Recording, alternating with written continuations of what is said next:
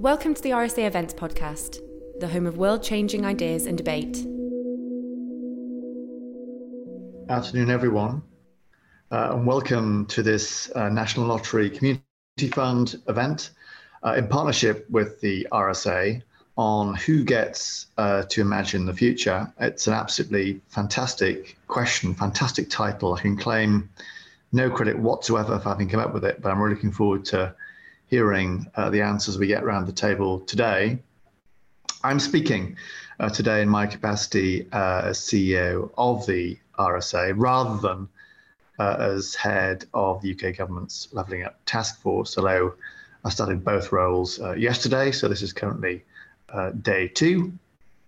We have some fantastic speakers lined up today. I'm sure going to provide some some great answers to that great question I've just posed. Now, what I thought I'd do is, as the kind of warm up man, really, to tee them up, is just say one or two very quick words about why, why uh, we might wish to imagine the future in uh, in the first place.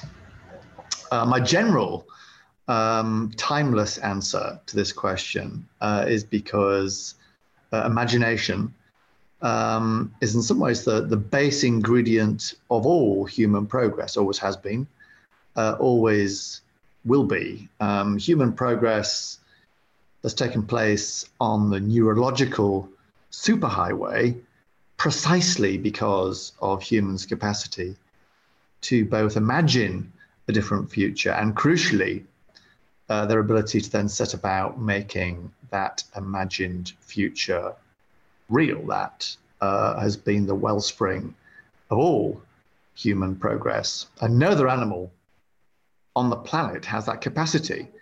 Uh, and that's why uh, every other planet other than every, every other um, animal other than humans has progressed at biological speed rather than at neurological speed in the in the slow lane at a snail's pace, if you like. My, um, my more particular and of more time specific answer uh, to this question is that um, much of modern decision making, in fact, isn't framed uh, by futurism, it isn't shaped by great acts of imagining.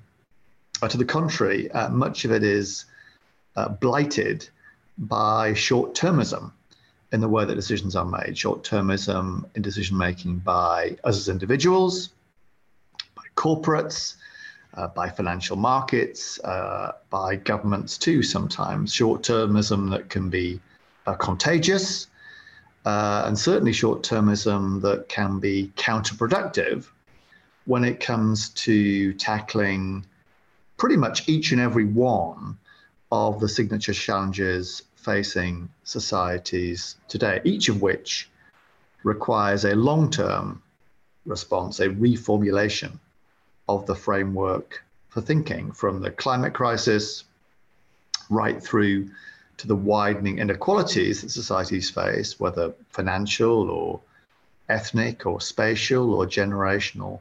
Each of those uh, problems has its roots in what Mark Carney called a few years ago a tragedy uh, of the horizons, a failure to raise our sights uh, to the horizons. The solutions to these problems won't be found, can't be found using the framework for thinking that caused those problems to arise in the first place. It's going to require a new framework, a new set of solutions, and therefore it will require something of a leap uh, of imagination.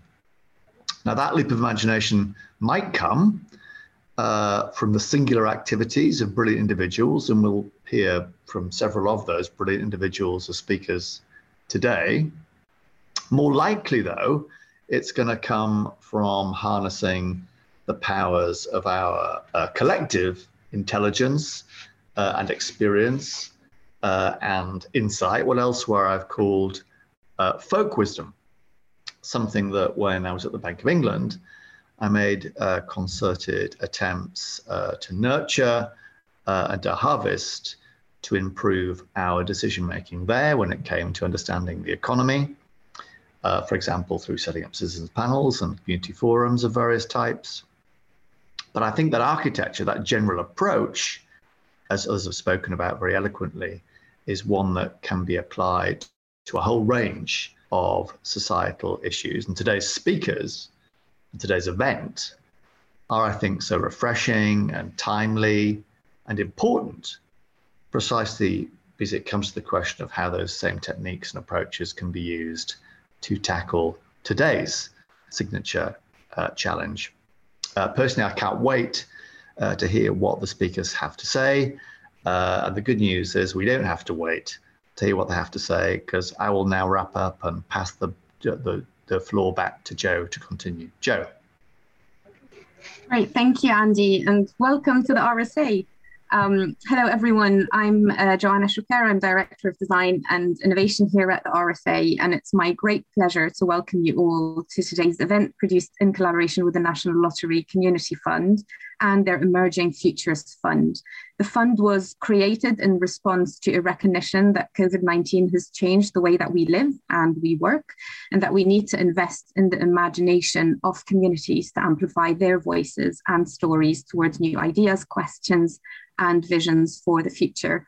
As Andy mentioned already, we know that it's often hard to look further ahead into the long term future and, and to do that without being swayed by our own biases we also know that there is huge inequity in the imagination space, with the capability and capacity to think about and shape the future being dominated by experts in large institutions and companies, far from the reality of those at the brink of crisis and those who find it hardest to find the space to think beyond tomorrow.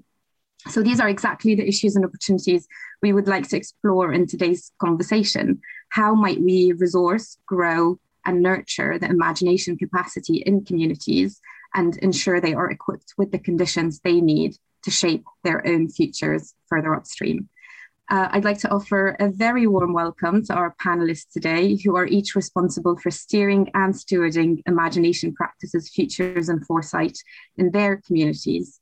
Uh, joining me today are Pupul Bisht. Um, Pupul is a multidisciplinary designer, futurist, and the founder of Decolonizing Futures Initiative, for which she won the inaugural Joseph, Jaworski Next Generation Foresight Practitioners Award in 2018. Welcome, Pupul. Um, also joining me is Geoff Mulgan. Geoff is Professor of Collective uh, Intelligence, Public Policy and Social Innovation at UCL, University College London. He was formerly Chief Exec of Nesta and has held roles in UK government. We also have Jess Prendergast joining us. Hello, Jess. Um, Jess is one of the founding directors of uh, Onion Collective CIC with a background working in social research and economics in think tanks and consultancies. She works with community enterprise leaders to explore what a more connected form of economics could look like. We're also delighted to have Inua Ellams with us to bring us to a close later today with a performance of his new poem titled Visceral, Necessary, and Essential, which is responding to the themes of today's discussion. Inua is an award winning poet, playwright, and performer, graphic artist, and designer. Welcome, Inua, and thank you for agreeing to um, take on this commission. We'll have uh, time at the end for questions from the audience. So as you hear some conversations today, do you have a think about um, any questions you'd like to ask.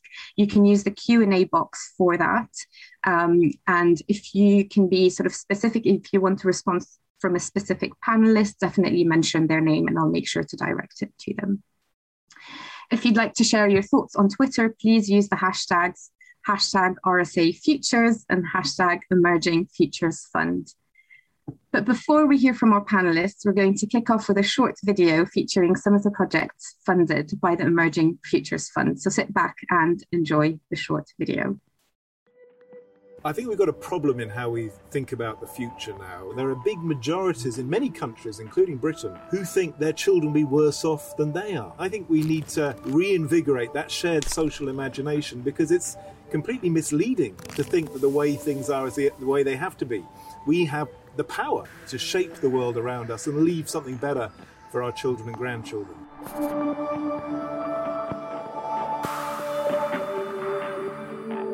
If there's one good thing has come out of the COVID crisis. It has reminded people you can do things completely differently, things which we were told were quite impossible, and we just don't have to accept the way things are as uh, as inevitable. Too often we have people in offices, in boardrooms, making decisions about the lives of people that they've never experienced.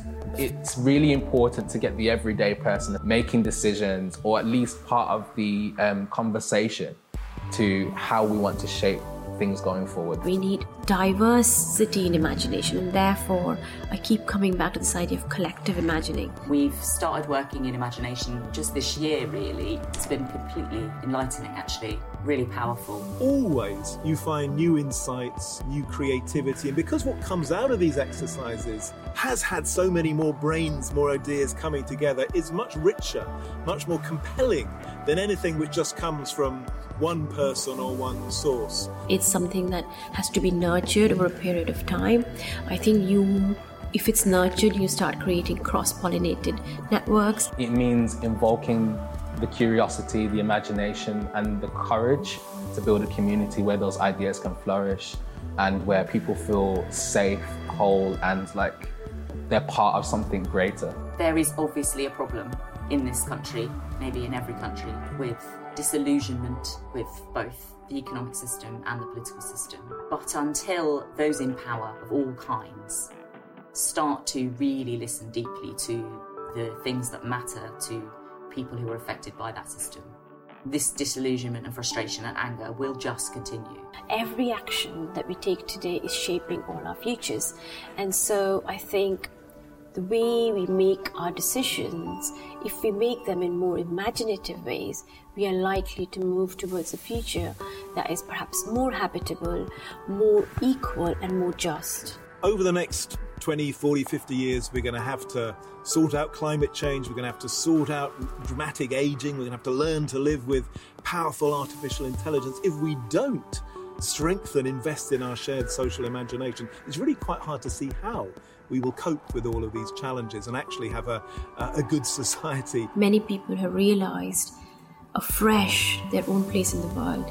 I've seen so much more explorations around our relationships with the more than human world. We should not lose that kind of moment of realization that we need to consider alternate way of living on this planet. It's never easy to achieve change. But if you're answering a problem, which people recognize as a real problem, if you can tell a story about why the idea makes sense and can be implemented in, in practice, then you will find it spreads. A society which is constantly using its own collective intelligence to shape its own collective future. For me, that is the great promise of our time.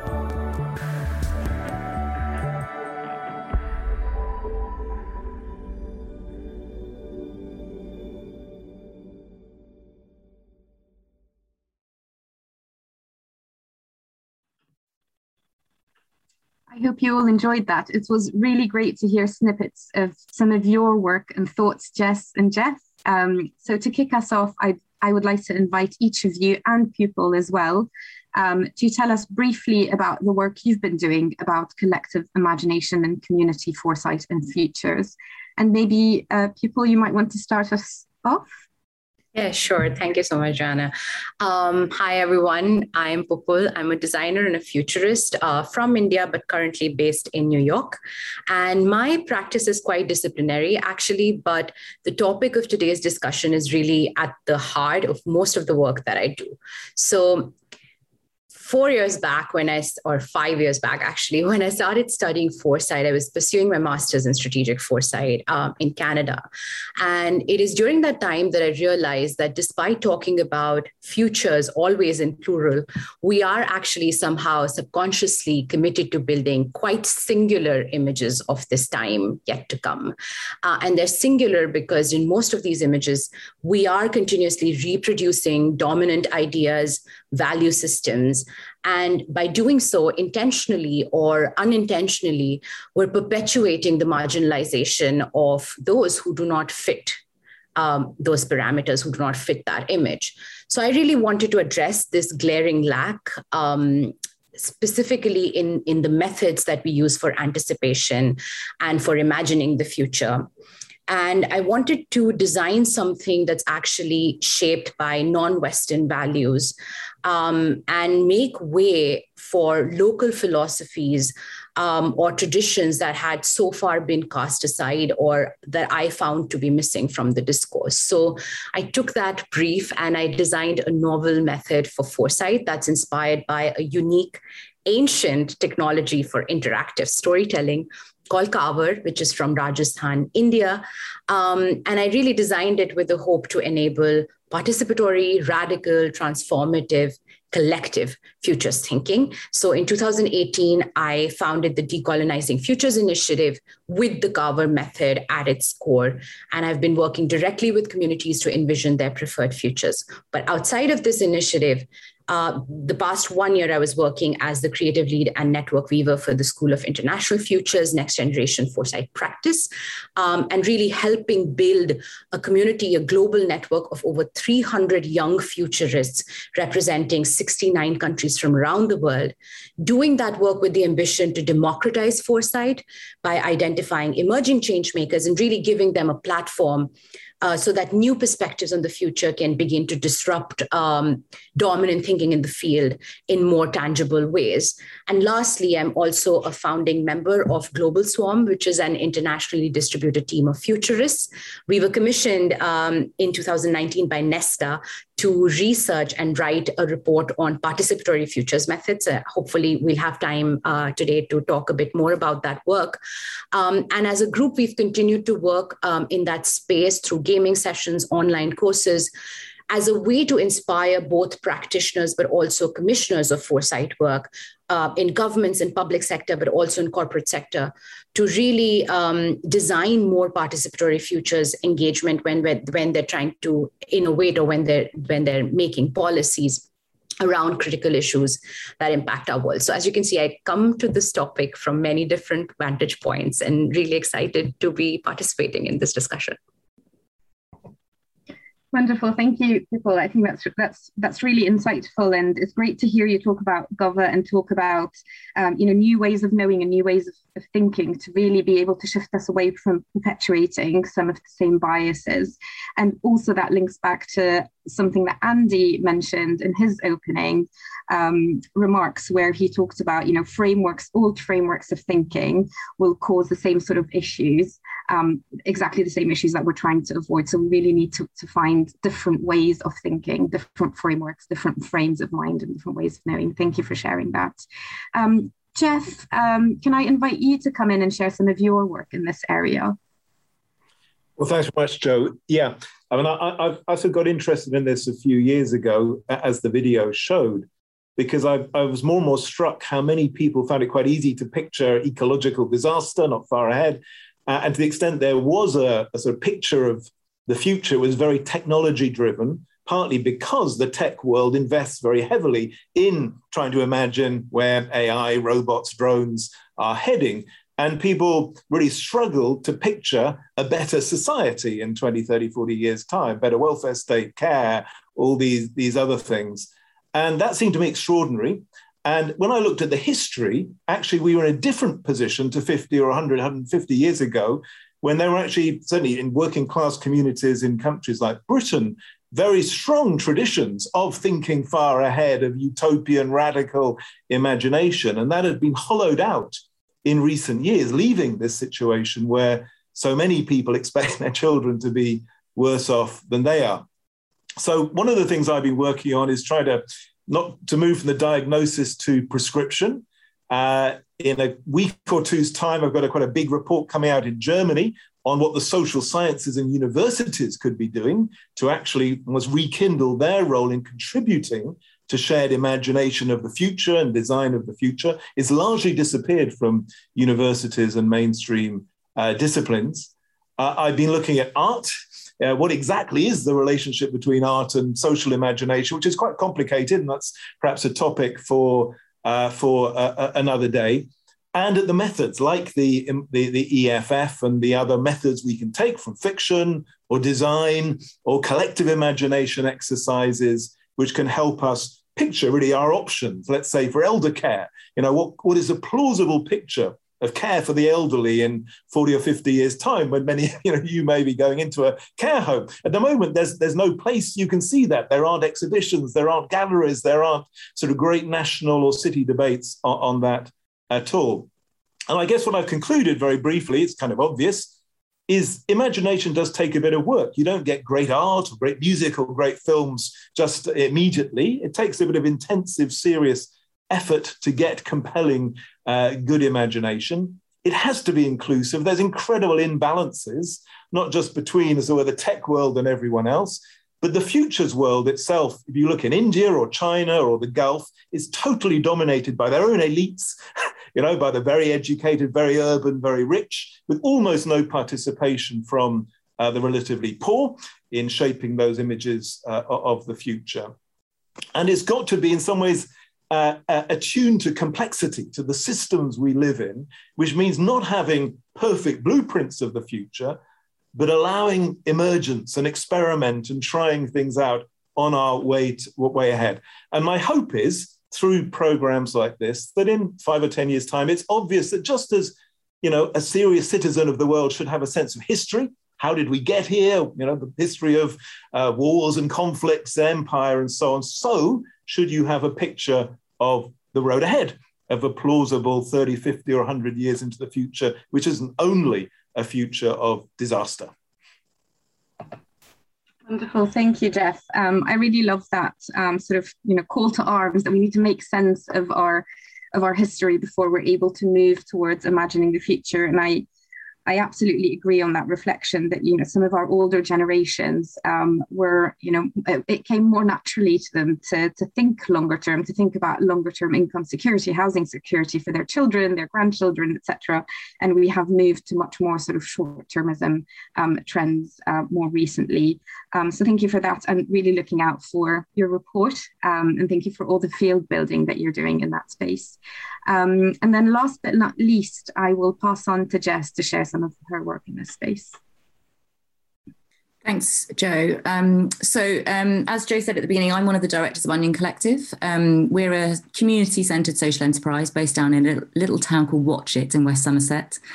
Um, and we work in what is, in the sort of current policy speak, called place based systems change really what we do is try and make things happen that bring about um, positive shifts. And we do that locally, but with implications for a much wider and deeper impact and as part of a much wider movement that seeks to reimagine how the economy works or should work. And we've always had a community lens. We focus on gathering and relationships and connection and social capital. And we've also always championed, I think, um, the ways in which art and culture bind us together and keep us curious we use creative practice as a means of involvement and as a way of unearthing desires and listening to possibilities. So, kind of economics and culture, which aren't often bedfellows, um, but probably should become uh, more so in the future. I think um, I think economics and culture are really siloed from one another, and I think at the same time, community is often put in another little slightly patronised corner all on its own, uh, and community is and sort of uh, the place and time and people attachments which form community is regarded as gentle and fluffy and quite amateur, or worse, actually, as parochial and reactionary and backward looking, and kind of the opposite of the progress to which we are all told we should be aspiring. Um, but our work over more than a decade now has shown us over and over again that the very best, most inventive, relevant, often bravest ideas come from communities. Um, though the value of those voices is often overlooked, and the disenfranchised and those most negatively affected by the, the kind of prevailing system remain that way, have very little access or voice. And our work is about changing that.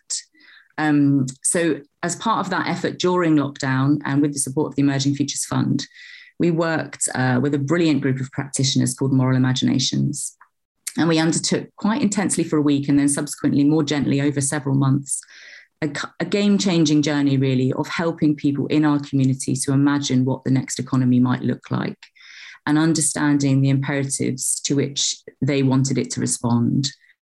And then from that thinking, helping people to generate creative work, so prose and poetry and art and writings, all about economics of all things. Um, and I I honestly think it was the most powerful engagement process that I've ever been part of. And I, you know, I really live and breathe this stuff. We expected it to be hard. And we thought that when we asked people to come to do a week's worth of Zoom workshops on economics, um, they would run a mile, but they didn't. And we literally couldn't shut them up. And they produced some of the most heart wrenchingly beautiful, sometimes quite crushing, but also really hopeful work about how things could and need to change. Um, and those in turn have really deeply influenced our own writings and our own thinking about the way the next economy might be run for the better and how the values that matter in communities can be integral to that change. Um, those contributions will all be published alongside um, our own work, hopefully in 2022. And I'll talk more about what we learned later, but hopefully that gives you a flavour of what we've been up to. Thanks, Jo.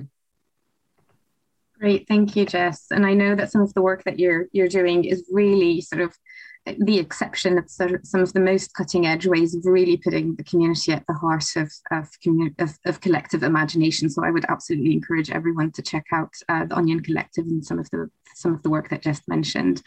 Um, Brilliant. Well, thank you all for sharing uh, the brilliant, emergent, and much needed work you're doing in this area.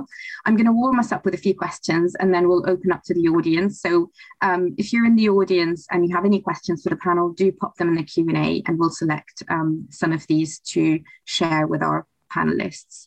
So to kick off, obviously we recognize that there's a number of emerging uh, priorities. If we look at the sort of the socio-political economic landscape, on one hand, we can see investment around the levelling up agenda and community power, civil society futures.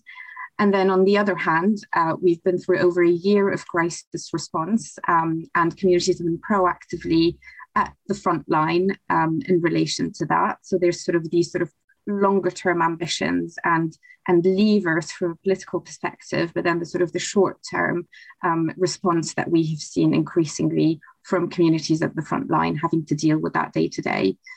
Within that context, why do you think this work is needed? What and what do you think is standing in the way of resourcing it? Um, and I, perhaps maybe um, Geoff or Jess, you might want to come in and, and share some of your thoughts on that. You know, why is this work needed, and and what's standing in the way of, of it happening more. Much like I mean, uh, I mean, Andy said why it's needed. If you don't have any ideas for the future, you know, you're not going to be able to innovate. You're not going to be able to respond to new problems like global pandemics or regulating artificial intelligence algorithms or, or really working out how you move every home in the country to heat pumps. Let's say, to take a few very practical examples. And I think it's a real problem that we don't have. There were a menu of options uh, out there.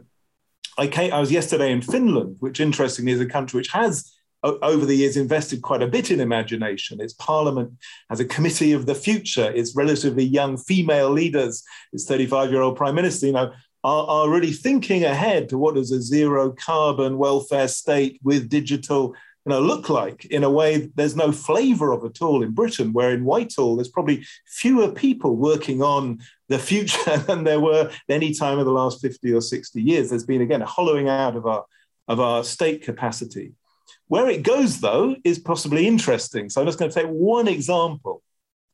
One almost symptom for me of lack of imagination was that anyone wrote a book about radical politics, there'd always be a lot about the circular economy, which is good, and probably a universal basic income. Now, because of COVID, lots of places have implemented versions of a universal basic income. And so the debate has moved forward very fast. And there's now discussion in Scotland and Wales, at least, even if not so much in England, not about classic UBI, which slightly falls apart when you look at it, but about variants, where you might have it for a certain number of years, or you might give it to care leavers, or you might use it in certain situations. Now, that's exactly the kind of emergent, imaginative experimentation we need, but hadn't had for many decades on our welfare state, which was sort of grinding into, into the sand in a way. So, um, but that does then require investment of time and energy and creativity to work out which of those variants actually is, is desirable and plausible. Great, thank you, Geoff. And I think it connects back to something that Pupul uh, Pupul you shared earlier around, you know, features are in the plural. There's multiple features, and it's about having these conversations about what these diverse um, future realities could look like and, and what different communities want their these realities to, to be and how, how we invest in that. Uh, Jess, did you want to share any thoughts on that? Uh, why is this important now and what's standing in the way of supporting collective community imagination? Yeah. Um, thanks, Joe. I mean, I, I, I, totally agree with Jeff on why why it's needed, but I think there are I think there are probably a couple of things worth saying at the outset if we're going to talk about the context of leveling up and community power and what it feels like in these places. Um, firstly, I think coming from a place that's apparently left behind in inverted commas, I really can't stand the term leveling up, with apologies to Andy and his new role. Um, of course, it reflects this sort of genuine concern about inequality and belonging, but the need for leveling up feels quite pejorative, um, as does being called the left behind. And both phrases, I think, have echoes of what is now quite an outdated vertical conceptualization of countries as third world or developed or underdeveloped and this kind of effect of highlighting what we lack and celebrating what others have gained as progress, and often ignoring or totally downplaying the negative consequences of that progress uh, and some of the problems that we're now facing. And on the ground, it can feel quite insulting and quite demeaning and also quite disempowering. So I, I also think it's possible that being left behind might turn out to be a blessing. And we have been ignored or forgotten, but also to some extent, this means that we've been left alone by the prevailing system. And this means that there are places which are able to be a bit more boldly independent and a bit more innovative and have much more deeply embedded community values. So I don't really see these communities as trailing along at the back, um, but rather as places that kind of point, point, point the way forward, where some of the pioneers of the next economy are emerging and where community and the values of compassion and solidarity and curiosity and these things which really underpin community remain really strong. And I think we saw that really clearly in COVID, where strong communities were able to cooperate and innovate and be imaginative and provide solutions, often much faster, much smarter, much, you know, at much lower cost than either the centralized state or the disconnected market could manage. And we got food and care and medicine and comfort out to the most vulnerable amongst us really, really quickly. Um, all of that said, the things standing in the way are many, clearly. Um, firstly, the language that we use, as I've already talked about. Secondly, this gentle derision with which we treat community, which means we don't take it seriously, even though the voices we hear are intelligent and considered and uh, really inventive.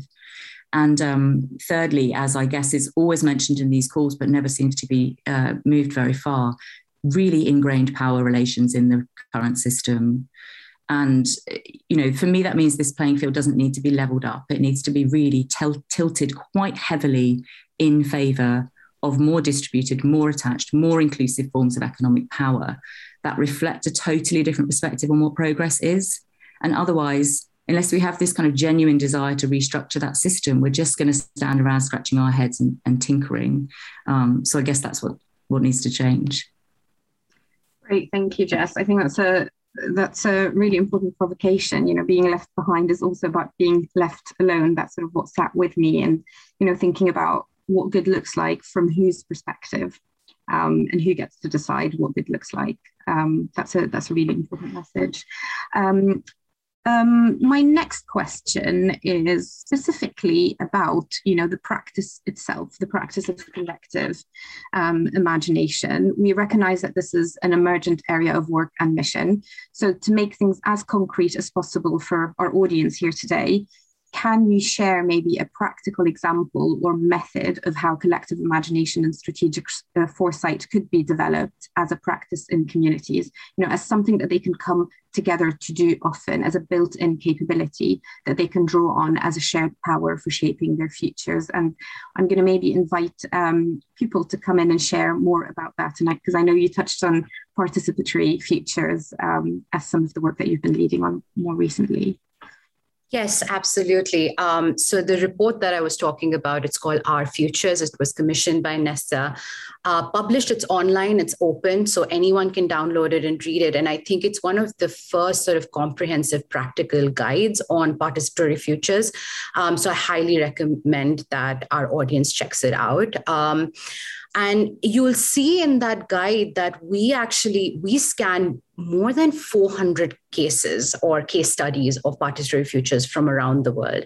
And all of that is to say is that while there are certain patterns and good practices and things that we can learn from it, this work has to begin by acknowledging that there is no uh, one size fits all future, and therefore there cannot be one size fits all method to envisioning that future. Uh, it always has to be designed to specific context and really respecting the, the, the local conditions that we're aiming to address. But um, something that might be helpful for our discussion is we found out through that research that there are almost these five key roles that participatory futures um, exercise can um, uh, you know fulfill in a traditional strategic um, uh, uh, strategic or decision making process. So there's one uh, which is around mapping horizons. We can use these practices to create shared purposes, to chart pathways forward towards desired futures, to find ways to act together and also a great way of testing ideas in the present. And then there are different natures of engagement around participation that you can design. There are some that um, are designed around play, so creating a safe space uh, for people to try out different ideas about the future um, other ways to immerse people in scenarios that seem very different from where they are in the present. And a lot of times that is a big barrier um, that gets in the way of people being able to engage with the future in, in meaningful uh, ways. Sensing the future is another activity that's done brilliantly when done collectively. Um, creating different visions of the future and also deliberating on the processes. But I think Andy or, or Geoff spoke about India, and actually, one of my favorite examples of participatory futures from that research was from India. Uh, and it was the world's first radio reality show that was targeted at rural audiences. And it was um, done through community radio in Bundelkhand, which is a region in India which is uh, one of the most climate sensitive regions. And almost 90% of the population depends on farming. So they used the existing technology of community radio that had a reach to over 200 villages to really engage more than 25,000 farming families in that region and explore ways in which they could uh, adapt to the climate change, adapt their practices to the climate change, and also use that reality show format to, you know, um, connect experts that brought that scientific understanding around the purpose with local communities that were the experts of their conditions. Um, so I think all of that is to say is that oftentimes a lot of this work we get quite distracted by new technologies and the possibilities of those technologies. It's important to remind ourselves that technologies are only means to an end. And a lot of times um, you know radio is an ancient technology now in 2021 but it turned out to be super effective in this context. And so a lesson to learn from there is for these kind of engagements to be successful you have to design to meet Pupul where they are instead of always putting the burden of participation on them and, and trying to invite them into um, you know institutions that are um, steeped in power dynamics that are not conducive to what we're trying to achieve here Thank you so much, people. Um, I think that's really powerful. You know, meeting people where they are um, rather than expecting them to come to where where power sits. Um, I wanted to maybe invite you, Jess, to share um, what that looks like in practice for you and some of the work that you have done. Um, and I suppose just to build on that question, um, you know, is this work different to to community deliberation approaches, things like citizens' assemblies that we've seen increasingly um, develop over the last few years, to community consultations and some of these more traditional ways of engaging with communities. Is it different to that work and how is it different? Um, thanks, Jo. Yeah, I mean, I think it's it to sort of start at the end. I think it's really very different. Um, it's a much deeper, much more intensive process. I think it's not easy to talk about a practical example or method that would work everywhere, as has just been mentioned. You know, and there also isn't a quick fix. Like it's really important to say that imagination practice is serious and professional and complex and just like the craft of community and connectorship is long and it's deep and it's hard work and it needs time and resourcing and commitment it's you know it's not an easy policy initiative to reimagine the whole future and how it could be and involve lots of different people in it of course it's not easy else we'd be we'd all be there um, and it needs this radical shift in agency and power um, I think the process that we used with moral imaginations was really revelatory, but it was also hard and hard for those people involved. So it was emotionally quite taxing and it awakened fears as much as as hopes and it was quite spiritual again not something very often associated with economic thinking um, but it was really worth it and it helped people not just process their own ideas but rethink what was possible and it built friendships and understanding of difference and it created shared purpose and values so it did all of these other things as well as helping us to think about what was needed um, I think there are a, a, few ways of thinking about how you do that everywhere. Um, here, just in Watchet, we've just opened East Quay, which um, uh, Phoebe, who, who, ran our moral imaginations process, generously uh, described to us as imagination in practice. And we're now looking at how to explore what having a kind of imaginarium or a temple of imagination would look like. You know, what if there was a safe place where people could come together and dream about different futures in every town or in every parish? just like there are actually places of worship in most of those places, places for conversation and curiosity and connection and ideas and hope. Again, not easy or quick or cheap, but tangible and definitely possible with some imagination.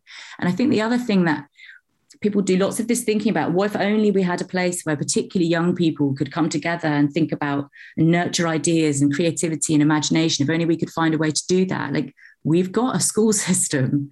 We've got children with brilliant teachers who want to dream in every, you know, in every town and village and city in this country. And we very easily moved the curriculum to being about grammar and about maths and very strictly about certain things. And we could just as easily move it to being about imagination and creativity. So I think it's just it's willpower. It's not that there isn't the capacity or the capability or the resourcing. It's there's just got to be a desire to shift it into the right place.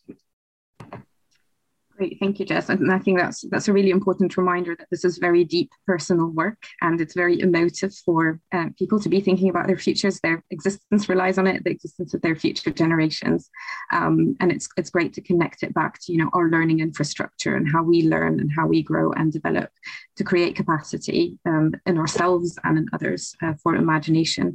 Um, I'm to um, ask one more question um, and then we'll open up the floor um, to the audience. Maybe, uh, Geoff, um, from your perspective, what is one thing that cultural um, and or policy leaders could start doing differently tomorrow, either at local or national level, to create the right conditions um, for this work, to create the right conditions to build capability and capacity for commu- communities to shape their futures? And if we did that, um, what might the world look like? Well, maybe I could just build on what Jess just said. I think we've now got about 3,000 museums in this country. Uh, wonderful repositories of the past of absolutely everything, probably from you know paper clips to um, armies. Now, why not have a few places which curate our emerging shared pictures of what could be in the future?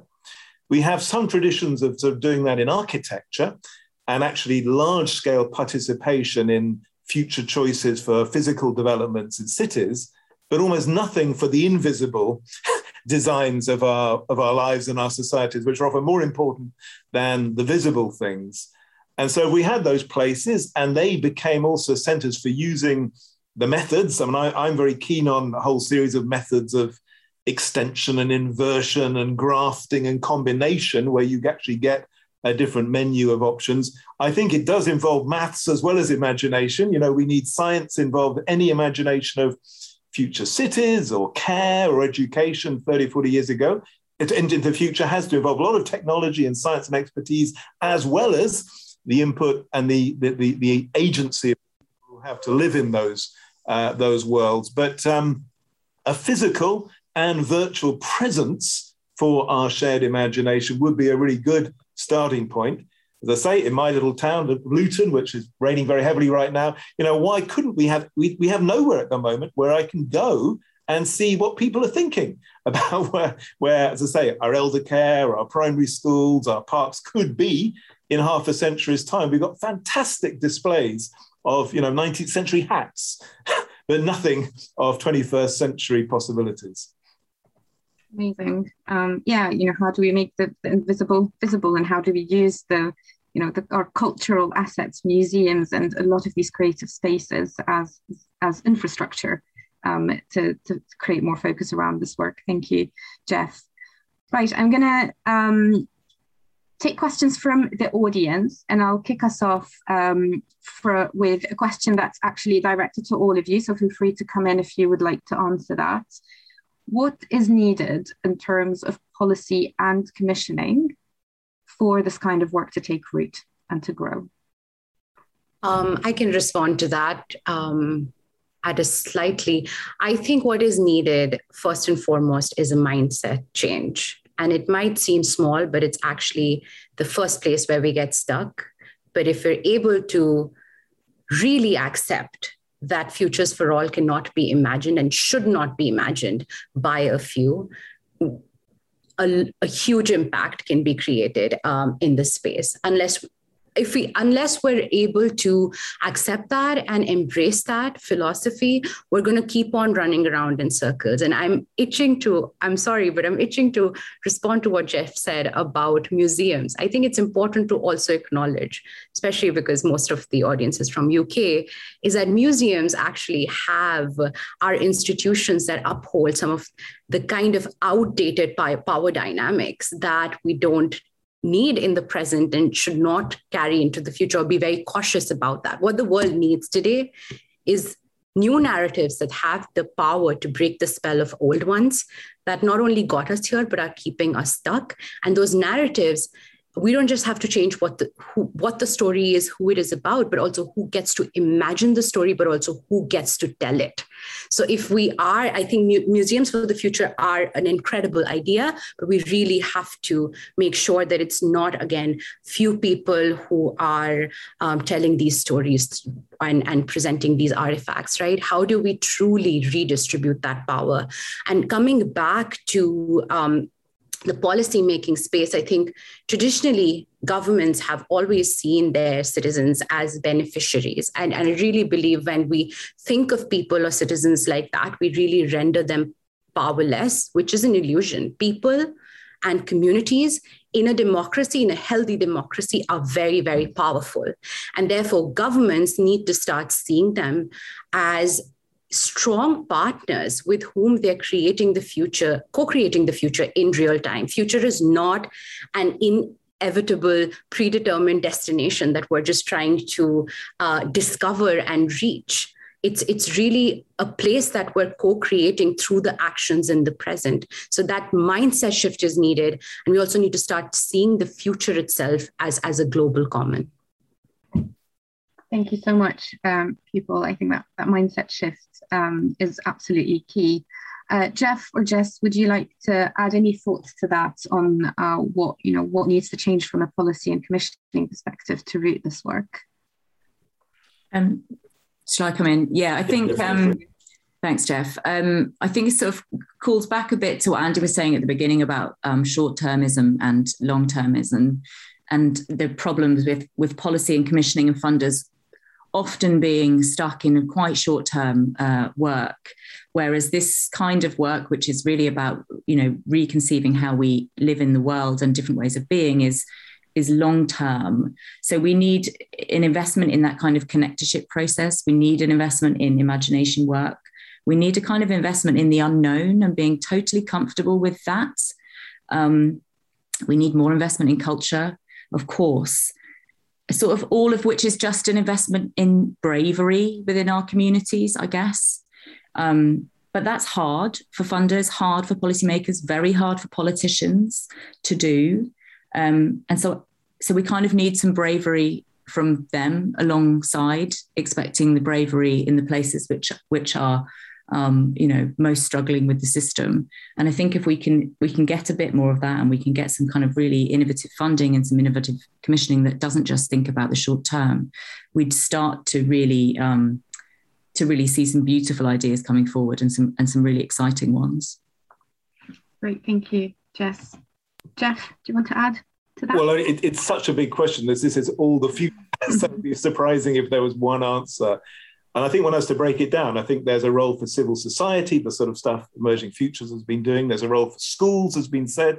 This should be part of children's school experience at some point to do some future shaping. There's definitely a role for universities, which have vacated this role. In the past, they did much more in social imagination than they do now, and there's lots of reasons for that. Political parties, again, in some periods, have been real pioneers, sometimes for better, sometimes for worse. Governments, as I said, some like the Scandinavians, Singapore, actually invest a lot in this in sort of futures work, uh, and the media is the other player. You know, it is weird that there is no TV or film on the future, which isn't basically dystopian.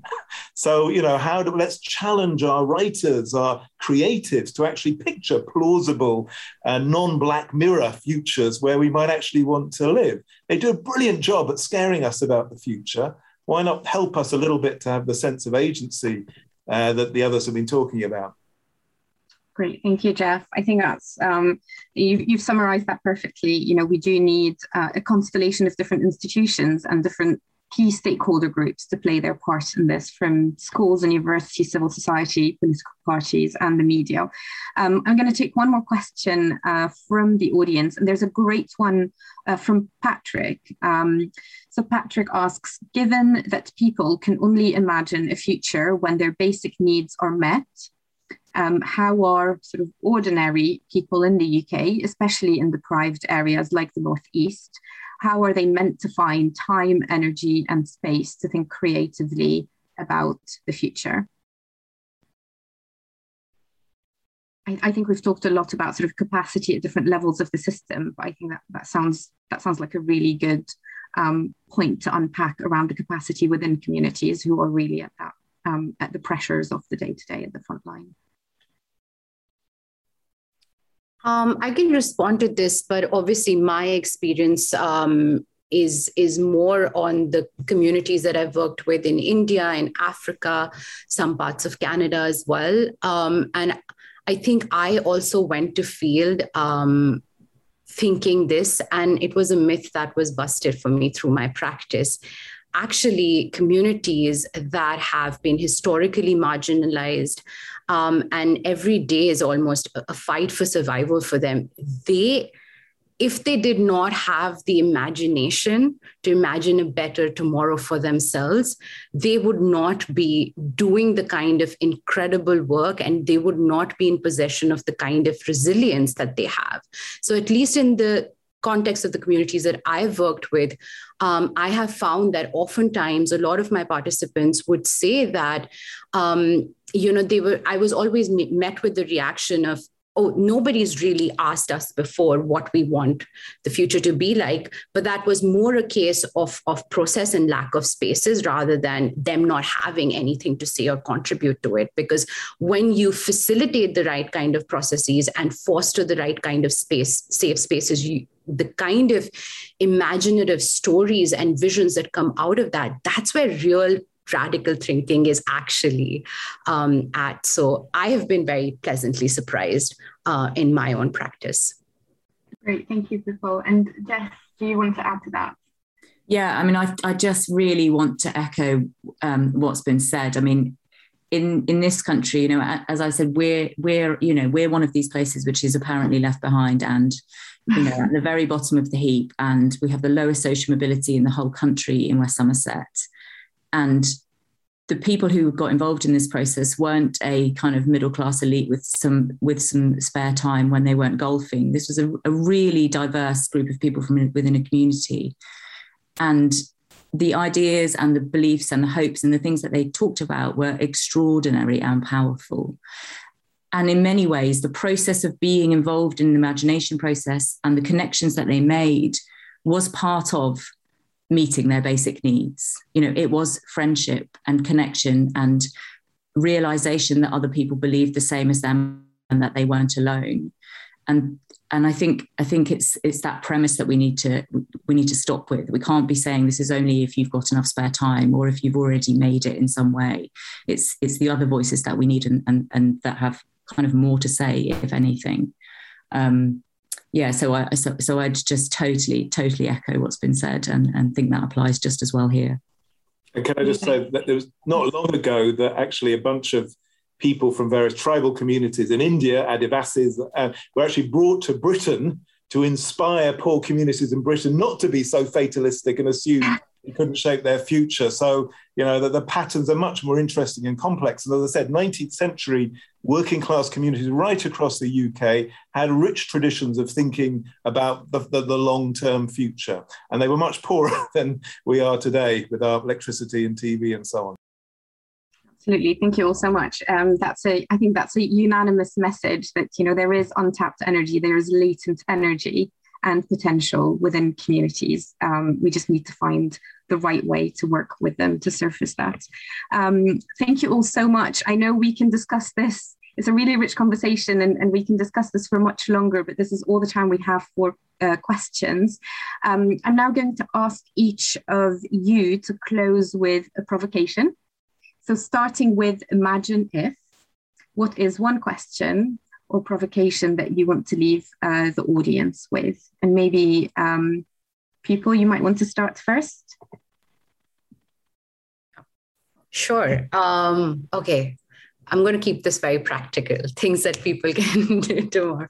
Um, so, really, imagine if um, the initial input into a foresight, futures thinking project or strategic planning project was not just a cold deck of trends or signals, but really the lived, embodied experiences of people who are going to themselves be stakeholders and ancestors of these futures. And more specifically, imagine if young people were no longer passive recipients of someone else's vision, but the proactive shapers of an inclusive and sustainable future on our planet. Thank you, Pupul. Uh, Geoff, what would be your imagine provocation? Um, I'd agree with all that just said. I mean, I, I like very simple imagine ifs. So, for example, uh, and I think this has been moved forward by COVID. Imagine if in your community or your country, mental health was taken as seriously as physical health. And we had a comparable infrastructure of roles and people and buildings and attention and so on. You know, just think about that 20 or 30 years into the future. That's a plausible what if at the family level, the town, and the nation. Wonderful. Thank you, Geoff. And Jess, what would be your imagine if? Thank you. Um, I think um, hearing people describing their alternative futures is really like the first step in recognizing that better is possible. And when asked to imagine what that most might be, most people describe really similar things. And they, they want a greater connection to nature. They want human activity that doesn't harm the planet. They want greater togetherness and spaces to meet so that no one is lonely. And they want decision making systems that include them.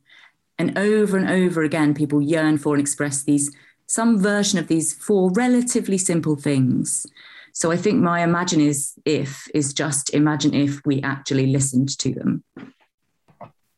Wonderful. Thank you all for these, what I would describe as very paradigm shifting provocations.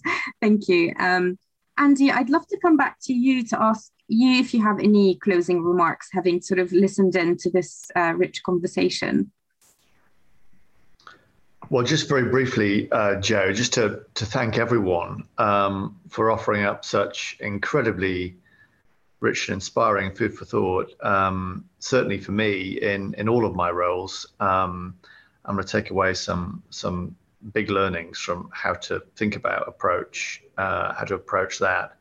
And I think building on a lot of what I heard, um, if I had a provocation, if I had a, an imagine if, um, it would be imagine if imagination was actually something that we saw as being a self-standing discipline in its own right, one that perhaps became a fixture uh, in each of our schools as part of the cur- curriculum, something which was overtly and necessarily uh, cross-disciplinary and its focus, melding um, the arts and humanities, the social sciences, uh, and the natural sciences, that for me would be a, a, a huge shift and something I think that today suggests is kind of well within our compass. Absolutely. Thank you, Andy. And thank you all uh, so much for sharing your time with us today. Um, it's my great pleasure now, as we close the event, to hand over to Inua Ellams um, to share his performance of Visceral, Necessary, and Essential. Um, so, audience, please do stick with us um, as Inua shares um, his poem, and then we'll, we'll close with some um, closing remarks and key links to some of the work that we've been talking about today. Over to you, Inua. Um, it's been really fascinating listening to the conversations, and it's great to be here with such a distinguished panel. And um, and I hope my poem contributes and echoes and buttresses some of the notions and ideas shared. Um, visceral, necessary, and essential. After Lauren Whitehead. Working the 8 to 2 a.m. shift, staggering home in the thick dark under the teetering moon, tottering through ghosted high streets almost every day of the week, dragging her tattered backpack and cheap uniform streaked with poorly mixed cocktails, Lyndon was already on the edge. When Florian, frustrated at a night spent stomaching insults from colleagues who had sent him home to work long into the early hours, cursing all his skipped meals for the bone thin sheen peeking through his skin, missed the front wheel of his bike striking Lyndon's bag, and the anger it flared in her boiled through to the following morning when the same bike glinted from the courtyard, full of small hills of cigarette stubs beside a smoking Tom. Another lit and him set to tip the hills, and the smoldering stub in his hand is stubborn as his heart as his stupid pride for the youth it spent digging from coal mines the black heart of this country that ignores his contribution, denies him the respect he believes is owed from everyone. Even Lyndon, who stands, arms akimbo, demanding he gather up his stubs. So startled is she by Tom's vicious response. She calls to Belle, who is head down and deep in her headphones, folded into the song and circling her lonely world. She doesn't hear how desperate Lyndon is. The silver fear line in the storm cloud of her voice is lost to Belle, who is sad and slipping down the elevator as Mrs. Adeyemi climbs the stairs up and onto the courtyard, parched as high noon to a gunfight, and Tom and Lyndon are good to shoot. But Mrs. Adeyemi calm as an after storm, limbs still heavy from her illicit cleaning job, a dust feathering woman, a filth flushing one, makes deft work of sweeping Lyndon away from Tom's frothing jaws and into the four walls of her apartment, where Lyndon curses her for not minding her business, for minding it too much. It could be any block in any town, in any city, anywhere in the world oscillating between love and all out war, chaos and order, connection and deepening fractures. But we'll focus on this one as the world blurs behind. Great tides pitch and roll in tumbling waves. Climates change, wages freeze, mass closures, walkouts, strikes, protests, scandals, births, death, marriages. They are already overworked by each day's white knuckle drumming and all their soft hours. Lyndon slowing limbs, Florian's furrowed forehead, Tom's stiff lip, Belle's nervous tick, and Mrs. Adeyemi's everything. And just when you wish for them a break in such onslaught, a calm in stiff storms, on comes a novel virus, vicious, ravenous, job losses, lockdown, and lumbering from this enforced limbo are the true and focused fears of what it is to come next how to live and why, what matters and what doesn't, and how we survive. It is easy to assume the laws that will govern them, the sprawling policies, the belching bureaucratic beast of it will hang above as if an iron mammoth, an albatross, and it is best not to consult, best not to bother, best not to ask. But who is best poised to note the mammoth span of its iron wings? who best knows what is covered and what isn't, where the true needs are, what hungers will be, who is best to imagine the future than those who toil its soil? How could they not be visceral, necessary, essential? Thank you.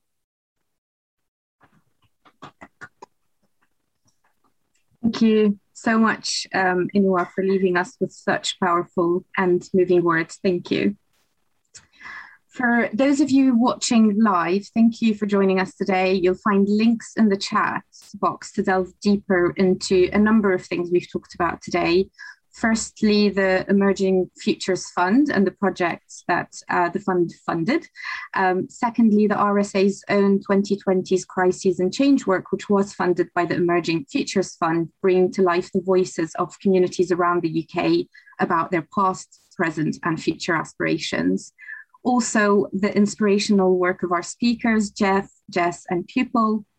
And finally, the Emerging Futures Fund playbook, drawing together, together a range of methods and approaches for collective imagination, community foresight, some of which uh, we, we shared and we discussed today finally, we would love to hear um, about you and how you and your communities are doing this kind of work. So please, please do share thoughts, ideas, and stories using um, hashtag RSA Futures and hashtag Emerging Futures Fund. Thank you all again for joining, and thank you to our panelists and to Inua. Bye for now. Thanks for listening. If you like this podcast, head to our YouTube channel for inspiring talks, interviews, and animations.